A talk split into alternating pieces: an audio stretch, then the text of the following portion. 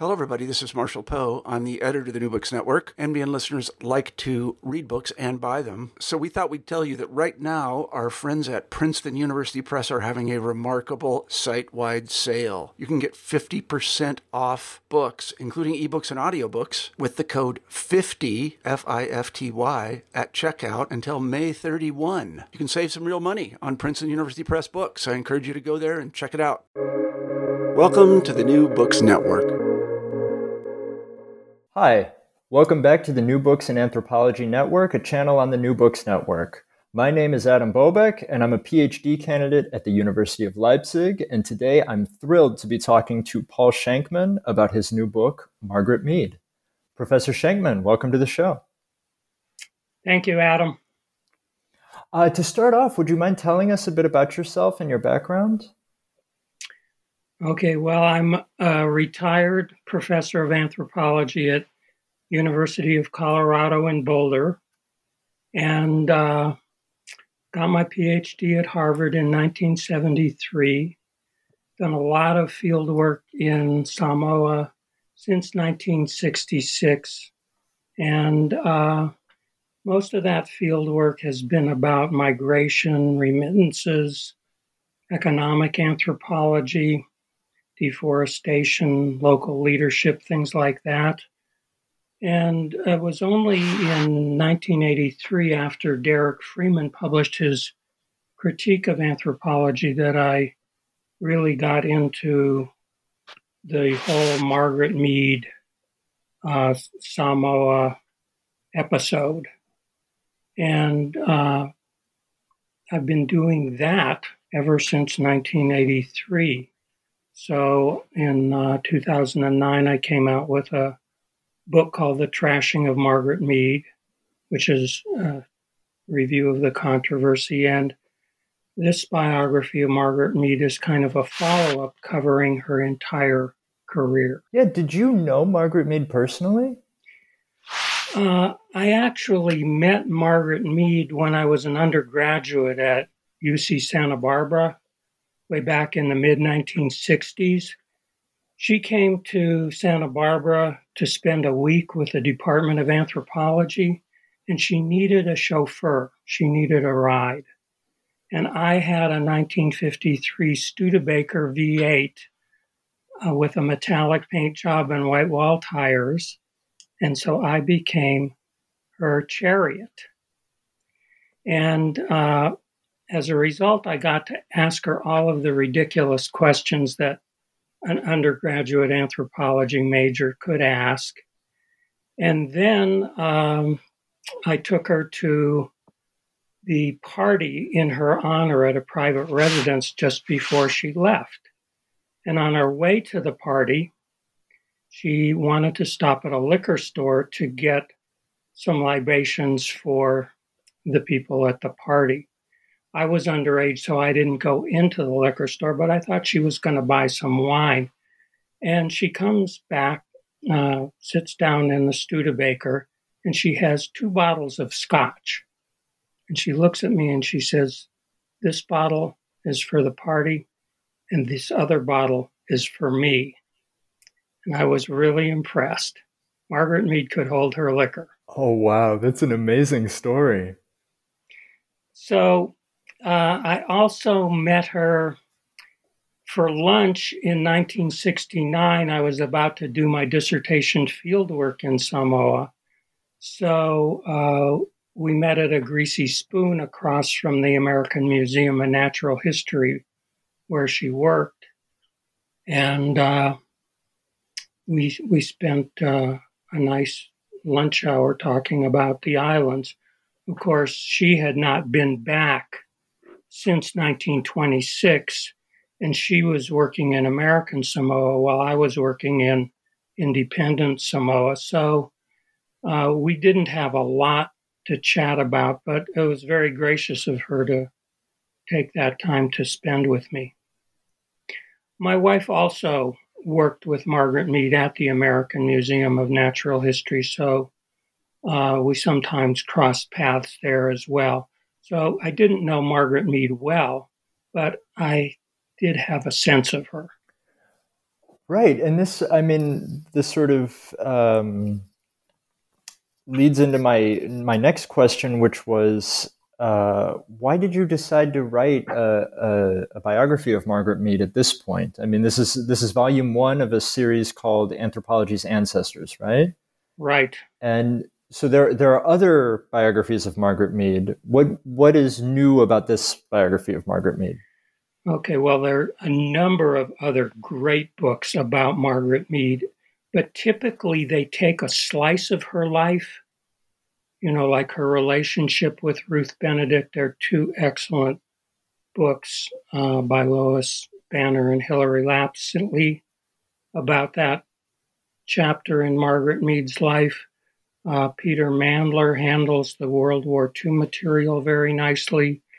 Um, Nancy Lutkehouse has a very good book on Margaret Mead, American Icon. Uh, so there are lots of, of good uh, biographical pieces that, if you put them all together, they give you a more complete picture of Margaret Mead's life. So what I tried to do was provide that more complete picture in about fifty thousand words or less. Now, Uh, what happened was, you know, I'd been writing about Margaret Mead uh, really since nineteen eighty-three or so. I'd already published The Trashing of Margaret Mead about the controversy. And the editors at Berghan Books called me up. I don't know how many other people they called before me, and asked me if I'd like to do a biography of Margaret Mead for Uh, a more academic audience, college juniors and seniors, uh, first, second year graduate students, in fifty thousand words or less. And uh, Margaret Mead is just so interesting. She's so fascinating. I said yes. Um, now, this was truly challenging because Jane Howard's biography of Margaret Mead, which is kind of the soup to nuts biography of Margaret Mead by a non-anthropologist, that's over five hundred pages. So uh, I not only had to try and master Mead's entire career, but I had to do it in a relatively limited space. And that was a challenge, uh, but worth it. Definitely worth it. And I can say that I, I think you're definitely, uh, you were successful in this endeavor. This is a fascinating read. There were so many things I didn't know about Margaret Mead that I felt like I was learning every, every couple of pages, something new and explosive about her life. Can you, so you capture all of her life in, in this relatively small book. Can you tell us a little bit more about her life in broad strokes? Well, the I think the thing about Margaret Mead is that she's just so complex. I mean, she's independent, she's unconventional in her personal and her professional life. She's paradoxical.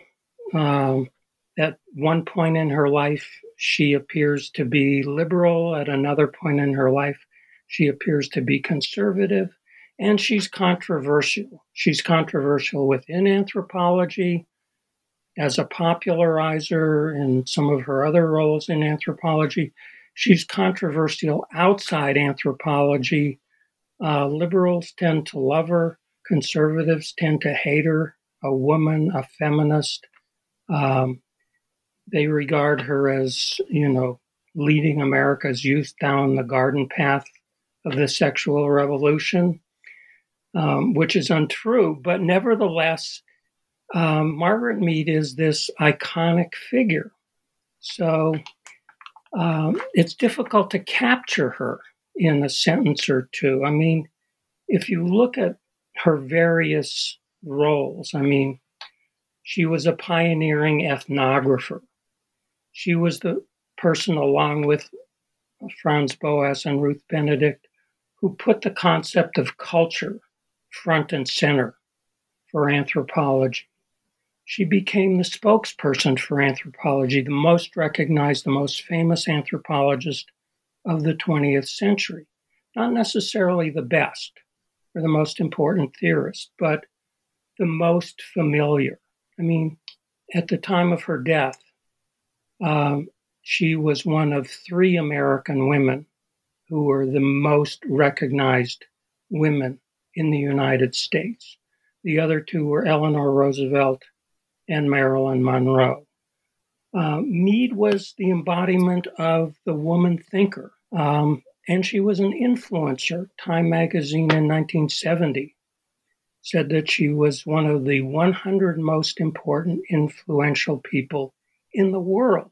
Imagine that, an anthropologist important enough to make the influential list. And finally, she was a leader. Um, it wasn't just that, you know, she published books, gave talks, made radio and T V appearances, uh, was very much in demand. I mean, she actually led organizations both within anthropology and outside anthropology. Uh, she had the respect of people in many different disciplines. She was a great networker. I mean, she was all of these things. How do you capture that in in a, a relatively short volume on her life? And so what what do you find? You kind of split her life up into three or four different parts. Is that fair? Yes. So what do, what do you find is the um, is the connection between these different parts in her life? So if we if we start off in the the kind of the first part of her life, you lay out as as entering into anthropology under Franz Boas and then becoming sort of a field worker. Is that fair for that first part? Exactly. Mead is a compulsive field worker. She's almost an obsessive field worker.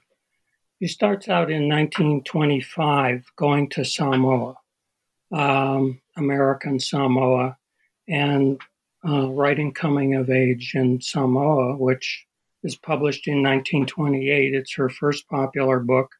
It's her biggest bestseller. And it's very important for anthropology because it puts anthropology on the public's radar um, for a couple of different reasons. I mean, there's the reason that Mead thought was very important, which is that Samoan adolescence tells us something about American adolescence. Um, Mead saw American adolescence, as did most Americans, as a time of great difficulty, a time of storm and stress, uh, juvenile delinquency, in quotes. Um, not a really great period in the lives of, of either parents or young adults. But uh, in Samoa, adolescence is relatively stress-free. It's relatively easy, according to Mead. So Samoa provides a kind of alternative to American adolescence, and it may teach us how to treat adolescence in perhaps a different way. So that's one aspect of it. The other aspect, of course, is, is that Samoa is seen as this sexual paradise. And that is something that piques a lot of people's interest. I mean, America in the nineteen twenties, uh, outside of major cities where it was the Roaring Twenties, was still a very conservative country. And here is Margaret Mead talking about these Samoan adolescents having premarital sex, not getting in a great deal of trouble. Um, making adolescence something that it just wasn't in the United States. So that was uh, another aspect of Coming of Age in Samoa that really uh, got a lot of attention. So Mead finishes with Samoa, is there about eight and a half months, comes back, writes Coming of Age in Samoa, and is then off to Manus, just off the coast of New Guinea. Now, she had been married um, to her first husband, but she had met a potential sec- second husband in Reo Fortune on her way back by ship from American Samoa. And she finds out uh, after she gets back from her fieldwork in the islands that uh, she may not be able to carry a pregnancy to term because she has a tipped uterus. And although she likes her first husband very much, um, she wants to do more field work.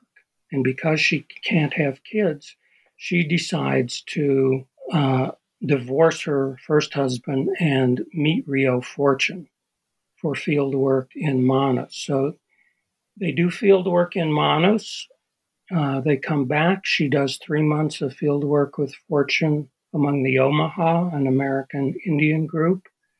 Uh, they then go back to New Guinea and study the Arapesh, uh, Mandugamore, and Chambuli. Uh, she then uh, meets Gregory Bateson, who becomes her third husband. They do over two years of field work in Bali, and uh, additional field work back in New Guinea among the Yatmo. And that's a mouthful. But she studies eight different cultures between nineteen twenty-five and nineteen thirty-five, nineteen thirty-nine.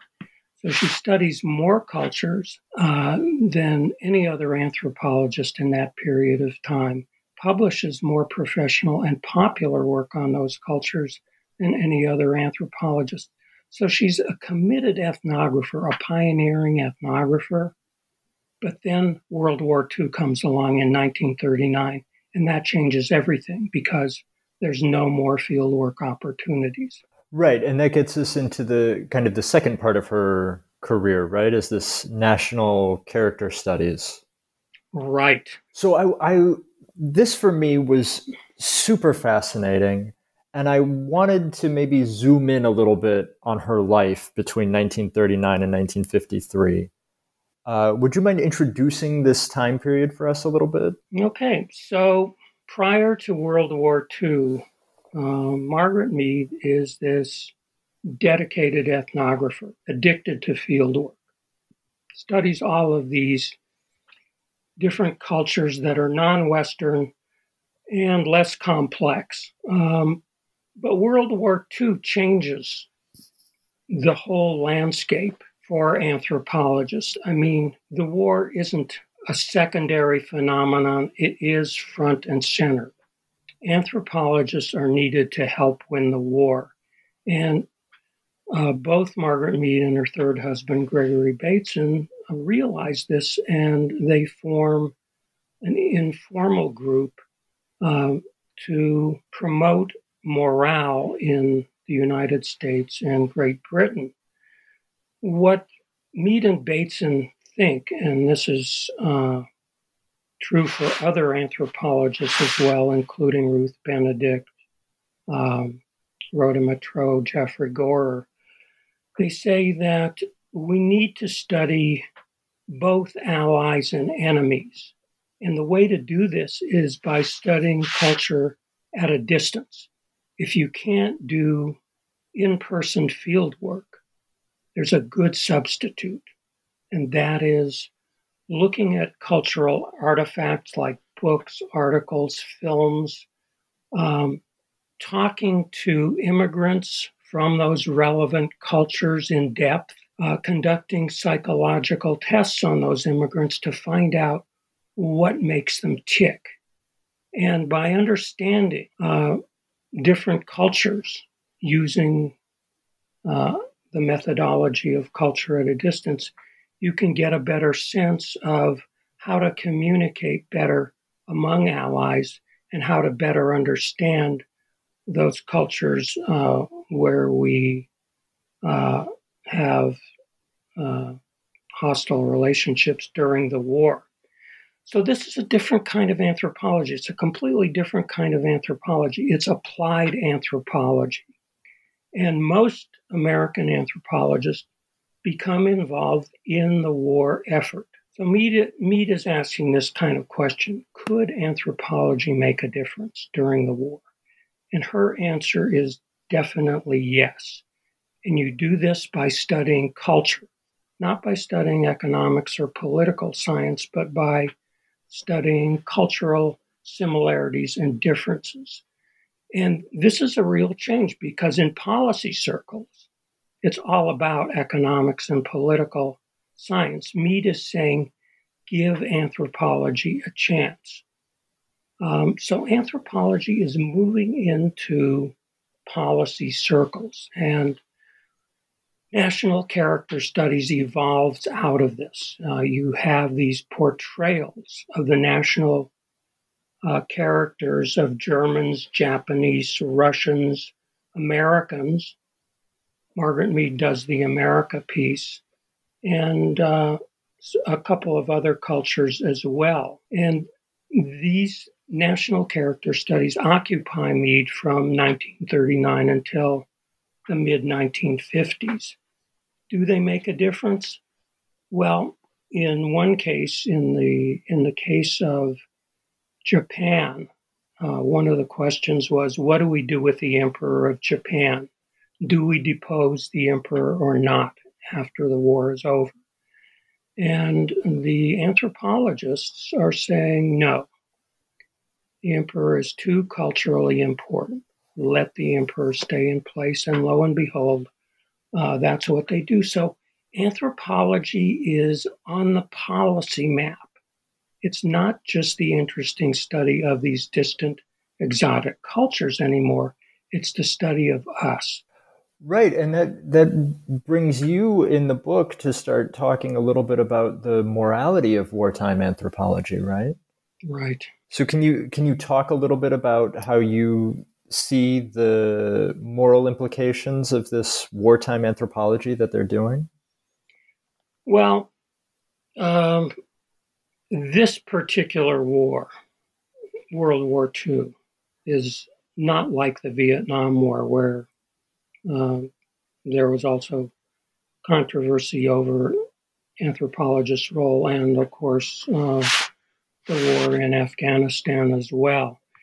I mean, this was for all of the marbles. Um, it was a world war, and everyone understood that you couldn't be neutral in this kind of situation. Um, and for anthropologists, this posed something of a dilemma because cultural relativism tells us that we have to try and understand other cultures from their own point of view. We can't impose our own ethnocentric views on them if we want to really learn about these other cultures. But cultural relativism only goes so far. It asks us to temporarily suspend our own values, our own prejudices, in order to understand other cultures. It doesn't require us to permanently suspend our own values. Uh, to do that would lead to moral paralysis. You know, whose point of view should we really take?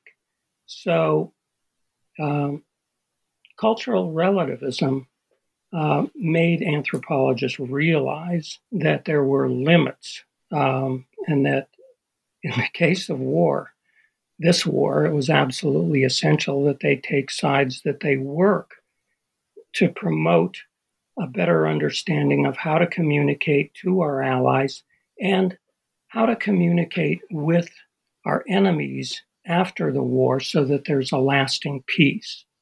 So they saw it as a win-win situation. You know, it would help America win the war. It would also establish a more enduring peace after the war. Right. Does that, does that help? Yeah, yeah.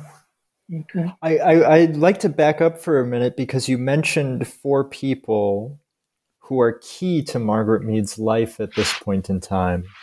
And you write about it so nicely in the book. And I just want to I want to give our listeners a chance to, to kind of catch up to this point. So maybe we can go through them one by one really quickly. we have uh, Gregory Bateson, we have Ruth Benedict, we have Rhoda Métraux, and we have Jeffrey Gorer. Could you kind of introduce the listeners to each of these four people? Okay, so Gregory Bateson, a great thinker, is Mead's third, third husband. He's British. He immediately goes back to Great Britain to help the British war effort. And he becomes deeply involved in the war effort in Britain.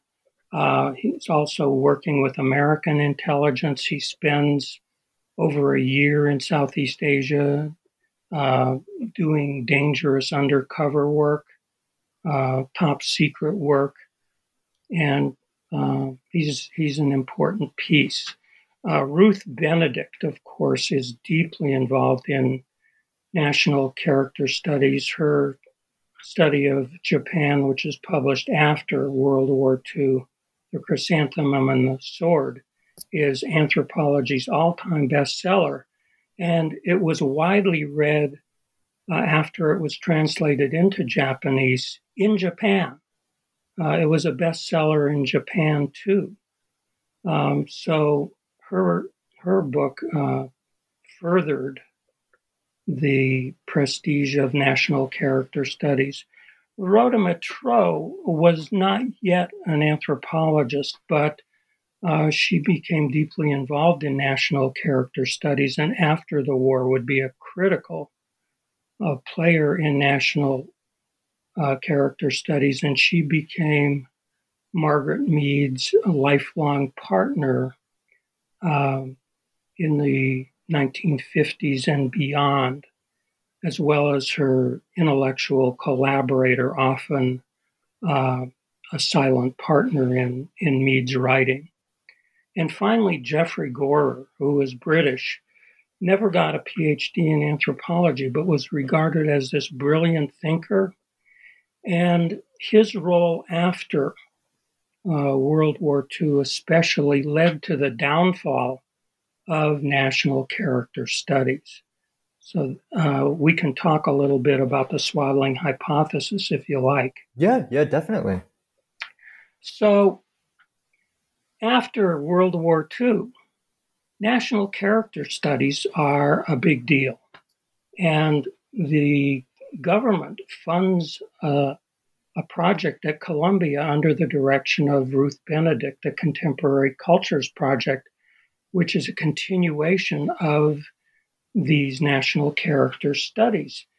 And it ultimately has one hundred twenty personnel involved. This is the largest project in terms of anthropologists um, that uh, we know of, or at least at that time. Uh, Benedict dies in the late nineteen forties, and Margaret Mead inherits the leadership role of these uh, national character studies. So um, they're into the post-war period. They're still doing the study of culture at a distance. Um, but this project, whether it's Benedict running it or Mead running it, is run by women in a discipline which is still dominated by men. Furthermore, this is all about team research rather than individual ethnographers. These are teams of up to a dozen people, and they're organized non-hierarchically to produce individual portraits of different cultures. So there are lots of things about these national character studies under Benedict and Mead, which are really unusual. You know, female leadership, uh, teamwork, and real teamwork, not in terms of I'm giving you orders, um, but let's talk about this together. Let's see what kind of cooperative enterprise we can come up with. And one of the studies Uh, is a study of Great Russian national character that's led by Mead and Jeffrey Gorer, who Mead has a very high regard for. And Gorer comes up with what we call the swaddling hypothesis. Um, and he says, you know, if you look at how Great Russians raise their infants. They swaddle them in infancy. They're bound very tightly. And this means that they don't learn independence. Um, they're very dependent on their parents. Their parents are communicating with them that they don't want their children to be independent. They want them to be independent. Um, they want them to be dependent. So um, there's this idea, which runs throughout national character studies, that these toilet training practices, swaddling practices, uh, the communication of, of parents to infants, uh, as as these kids are very, very young, has this kind of continuity into adulthood where adult personality is based on these very early experiences. So what you see in in the work of, of Gorer and others is, is this idea with political implications that uh, these babies who are swaddled grow up to be uh, adults who are more dependent on authority, who are more authoritarian, who are more accept- susceptible to uh, tyrannical propaganda, whereas Uh, the reverse of this, where children are not swaddled, they grow up to be independent, they grow up to be more democratic. Well, um, this is a very interesting idea, but it's full of holes. It's, you know, it's a big, big set of problems. What about the discontinuities between a youth and adulthood? What about the Stalinist period and new socialist man? Um, what about the differences among uh, populations, which national character studies seem to think were more homogeneous, more uniform?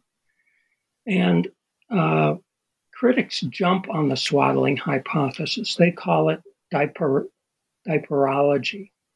Um, and You know, this is true in academia, it's true in the Soviet press, and Mead jumps to Gorer's defense. She says that, you know, this is too simplistic.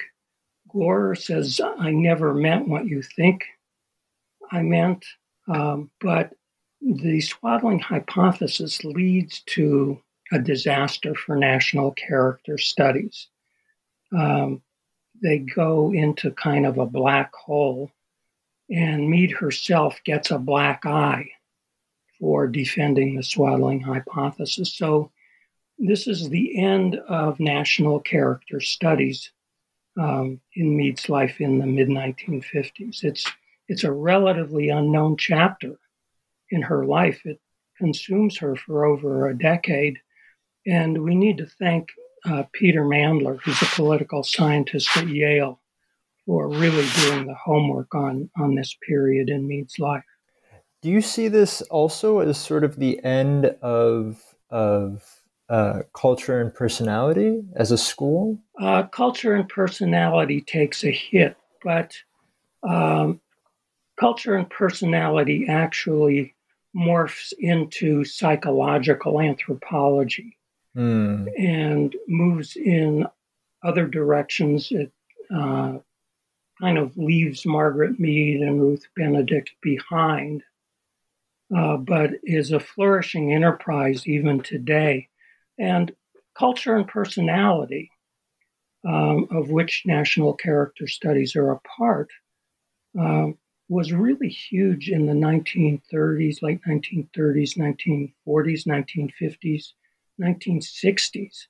I mean, if you look at the leadership of the American Anthropological Association, if you look at the forty-year period after the late nineteen thirties, you find that a quarter of the presidents of the American Anthropological Association come from the culture and personality school. So there's an enormous amount of research done, an enormous amount of good research um, thinking of Anthony F C Wallace, John and Beatrice Whiting, Mel Spiro, any number of other uh, really terrific person uh, persons uh, doing this kind of work. So it continued, but without the baggage that that Mead and and Gorer and some of the others had had given it. Mm-hmm, mm-hmm. So what, one thing that we haven't yet touched on is the amount of tragedy that sort of hits Margaret Mead at this period in her life as well, right? Mm. Which you you already mentioned uh, Ruth Benedict's death in nineteen forty-nine, but but we haven't yet touched on what pulled uh, Mead's marriage apart with uh, Gregory Bateson. Could you talk a little bit about the amount of tragedies hitting Mead all at the same time? Well, um, in nineteen thirty-nine, just shortly after World War Two begins in Europe, Mead has her first and only child, Mary Catherine Bateson. And uh, Gregory Bateson is already in Great Britain working on the war effort. America is not involved in the war yet, but um, America is obviously thinking about involvement in the war. And of course, that happens in late nineteen forty-one. So Mead is overjoyed with having a child. You know, she wanted to become pregnant. She didn't think she could carry a pregnancy to term. And in her late nineteen thirties, Kathy comes along. But uh, World War Two gets priority, and Mead is commuting between Washington, D C and New York City, where Kathy is being raised in a communal household, uh, the household of, of Lawrence K. Frank, a, a very close colleague of hers. So the first years of Kathy's childhood um, are, are years when her parents aren't there. And her parents, of course, are not seeing enough of each other either, because Bateson is in Great Britain or Southeast Asia, Mead is in New York or Washington, D C. And after the war, they try and get back together, but uh, it's just not working. Bateson moves out first to another part of New York City, then to Harvard, later to California, and he initiates the divorce. Mead is despondent because uh, she did not really want a divorce, and uh, she was not the initiator of the divorce as she was in her first two marriages. So Bateson and Mead continue to have a good working relationship. They're still close colleagues, but the dissolution of her marriage is a big problem. The death of Ruth Benedict, who is her, her closest intellectual companion, and of course, uh, her intimate companion in the nineteen twenties and early nineteen thirties. Um, this is a, another devastating loss as well, but Mead steps up to the plate. She's more than willing to take over the leadership of the Contemporary Cultures Project at Columbia, and she moves on. Um, she is resilient. And then when when the uh, National Character Studies Project also sort of falls apart, she picks herself up and moves on after that as well, right? Exactly. Um, Mead has already thought about more field work. Um, you know, this is the mid-fifties. She's in her mid-fifties, but she wants to return to Manus, uh, the site of her field work in the late nineteen twenties with Reo Fortune. And she wants to go back to Manus to see what's happened as a result of World War Two in the Pacific. I mean, in that part of the Pacific, there had been major battles. And she thought, all right, the Manus are completely devastated. This is not going to be a pretty picture, but she goes back and uh, she finds that in Manus, uh, things have changed for the better. Um, instead of being devastated by World War Two, the people of Manus have adopted a much more contemporary outlook. They've moved from uh, houses in the lagoon onto the shore. They're well organized. They have uh, councils. They have uh, what seems to be a more or less democratic form of local government. Um, they're very interested in being part of the modern world. And this is a pleasant surprise for me. Now, the picture is actually a little more clouded as recent scholarship um, by one of her colleagues makes clear. But uh, this is a good news story out of out of uh, post-World War Two P- Pacific. And Mead writes about it in New Lives for Old, which comes out, I believe, in the mid nineteen fifties. I think it's nineteen fifty-six. And it's another book that's a bestseller. And it's not only a bestseller, it's a good news story that is used by the United, United Nations to promote development, um, to say, yes, you know, uh, the war, the war was tragic. Lots of people were killed and dislocated, but there is recovery, there is resilience. And then the so so we've now sort of transferred into the fourth period of her life, the fourth and kind of final period of her life as you lay it out in the book, where she's now turning to become more of a uh, a public figure, right? That's how you put it. Right. Well, Mead had been a public figure ever since Coming of Age in Samoa came out. Um, she wrote for the public. She spoke to the public. Um, you know, there were more bestsellers, including Sex and Temperament and Three Primitive Societies, Growing Up in New Guinea. But in the post-World uh, War Two period, she c- becomes uh, even more of a public figure, even more of a, a public icon, even more of a role model for uh, younger women. So even as she's doing these national character studies in the post-war period, she writes a book called Male and Female, Study of the Sexes, and she returns to her interest in, in gender, although this is not a term that she uses.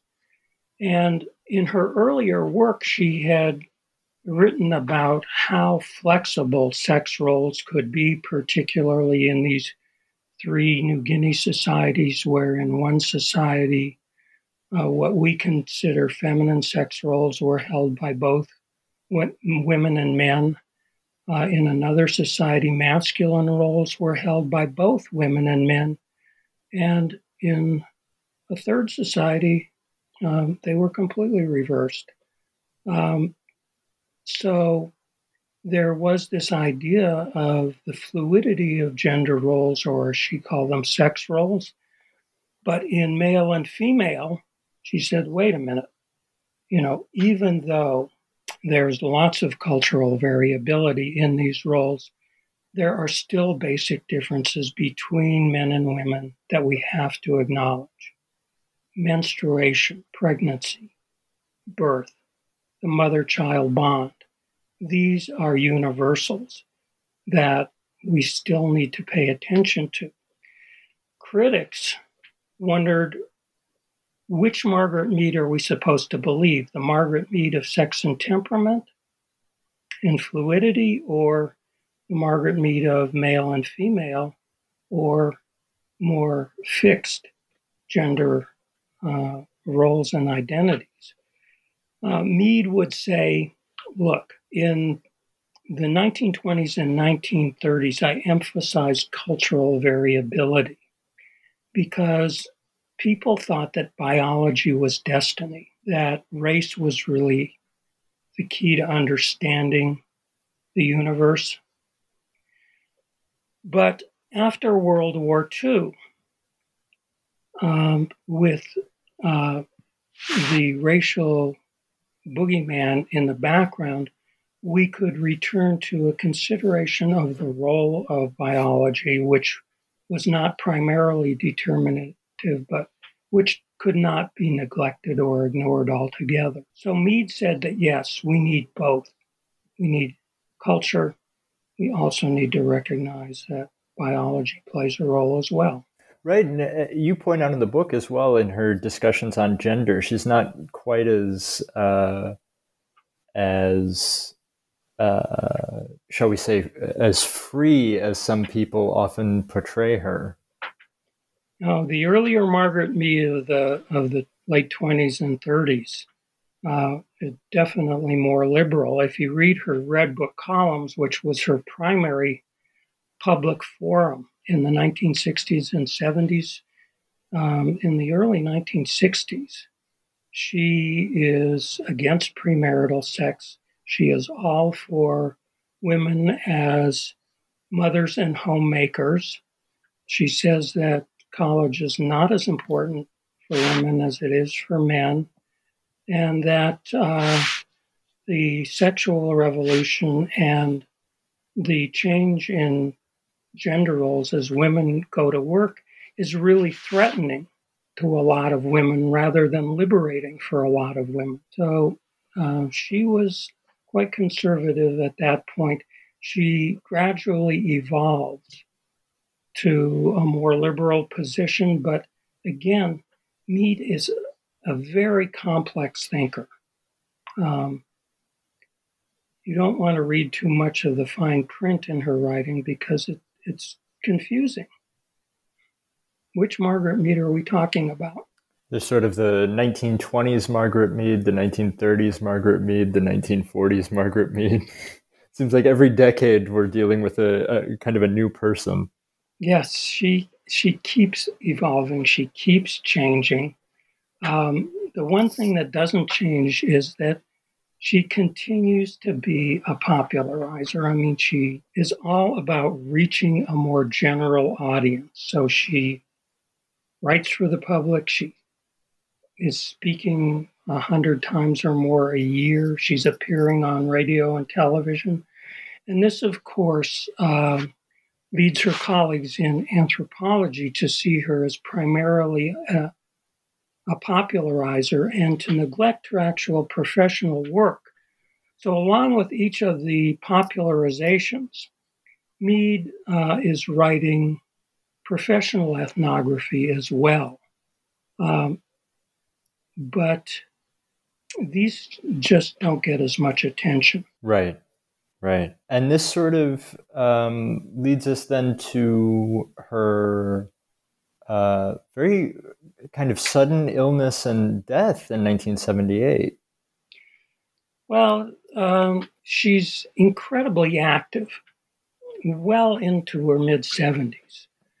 Uh, if you look at that year, nineteen seventy-eight, in January, um, she's beginning to teach three courses at age seventy-six.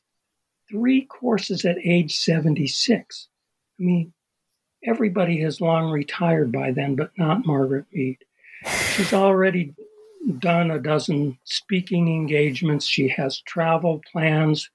Um, she's the head of a, a school for underprivileged kids in East Harlem.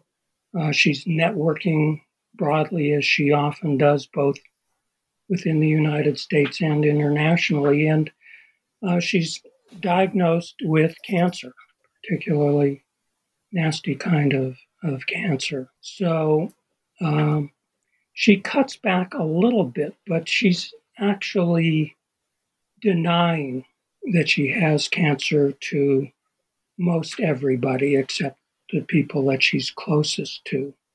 And she continues to work almost uh, until her death uh, late that late that year in nineteen seventy-eight. So Uh, again, Margaret Mead is this nonstop, uh, almost compulsive workaholic. Um, this is who she is. She's an anthropologist. Um, and death knocking at her doorstep is, is simply not going to stop her. There is so much that you managed to cover in this book. It's only one hundred sixty some pages. and reading it, there's there's so much you talk about. You talk about her her relationship to Franz Boas and Ruth Benedict. You talk about all of her her her three marriages. You talk about her relationship to other anthropologists like Edward Sapir. You talk about the love triangle between her and Reo Fortune and Gregory Bateson when they're all doing field work in the thirties. You talk about her relationship with Rhoda Métraux. You talk about the the Mead Commission at the Triple A's. There's so much you manage to cover in this little book, and there's so uh, much that we're not getting to talk about in our conversation, unfortunately. But maybe before concluding our conversation, you could speak a little bit about Margaret Mead's legacies. Oh, yes. Um, it is legacies plural rather than legacy singular. And there's so many different aspects of Margaret Mead's life, as as we've already mentioned in in this all too brief conversation. But we can begin with uh, the fact that she was a pioneering ethnographer, that she wanted to study other cultures, both for uh, the sake of, of recording cultures which were rapidly changing, if not vanishing, and for the sake of understanding ourselves better. In other words, there were lessons to be learned by us from studying other cultures. It wasn't an enterprise um, that was dedicated to just understanding these other cultures in terms of themselves. Uh, another role that we've already mentioned is Uh, her role as spokesperson for anthropology. She literally put anthropology on the map. Uh, people did not know what anthropology was. There were only a few dozen anthropologists in the nineteen twenties. Uh, popularizing anthropology was not considered important or professional. But Margaret Mead said that we need to make our voices heard. Anthropology has a message, and that message at that time revolved around the concept of culture. So putting culture on the map was, again, a major contribution. Um, she was uh, very helpful in being a role model for women. Um, now, women often misunderstood who Margaret Mead actually was. Uh, it wasn't known widely that she was bisexual until long after her death. It wasn't known that um, she actually frowned on a number of uh, activities during the sexual revolution. Uh, but young women thought that Margaret Mead was a role model.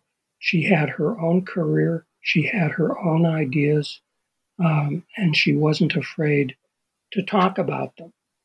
Uh, again, uh, Margaret Mead spoke not only to uh, the public, she not only spoke to women, uh, she spoke to the world. Time magazine called her mother to the world, and again, she was an influencer. People paid attention to what Margaret Mead would say. They wanted to know what she would say, and this is why Red Book uh, offered her a monthly column for over fifteen years. And finally, um, she was a leader. Uh, she wasn't just an icon.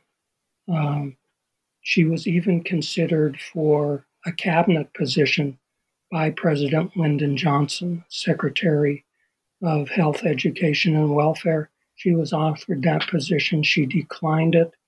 Um, you know, she was a leader of a number of organizations, including uh, president of the American Association for the Advancement of Science, the major scientific organization in the United States. So in all these ways, she was really, really important.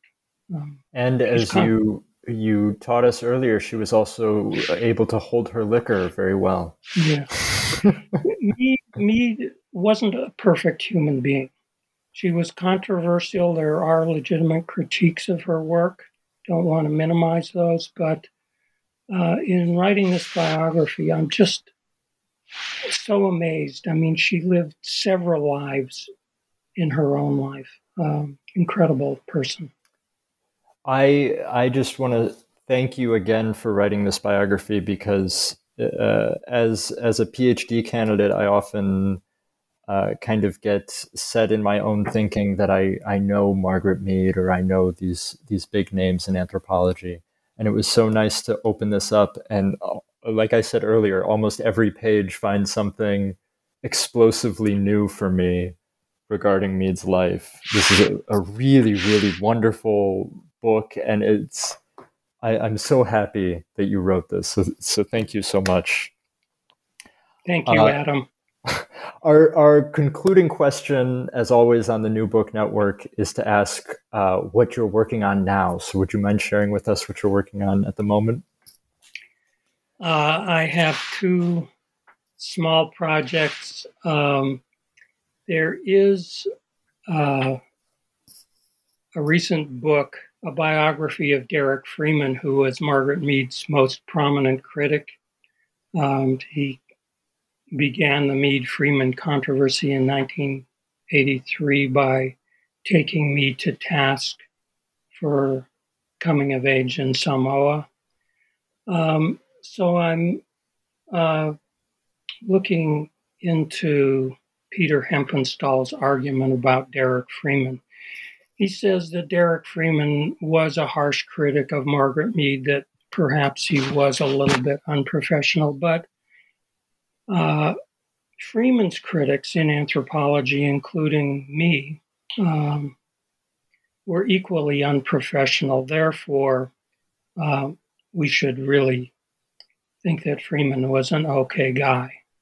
And I have the correspondence uh, from Freeman and his four critics, who he called the Four Horsemen of the Apocalypse, uh, myself, James Cote, Martin Orens, and um, one other important person. And it turns it turns out that uh, If you if you read this correspondence, uh, Freeman really was over the top. I mean, he accused his critics of every kind of unprofessional activity possible, as well as having personal flaws. This was the same was true for Margaret Mead. I mean, it wasn't a professional critique. It was also deeply personal. Freeman thought she was an immoral woman. So, you know, my point in this very minor piece of research is to just show uh, who was professional and who was unprofessional in the Mead-Freeman controversy. So that's that's one of the things I'm working on. Mm. But I don't have another Margaret Mead book uh, in the future. Uh, there, there is somebody who will be producing a, a terrific multi-volume biography of Margaret Mead, but Um, it's not going to be me. Well, I'm sure I speak for many, many people when I say that I look forward very much to see what you have to say on all sorts of topics in the future. So, Professor Paul Shankman, thank you so much for your time. Thank you again, Adam.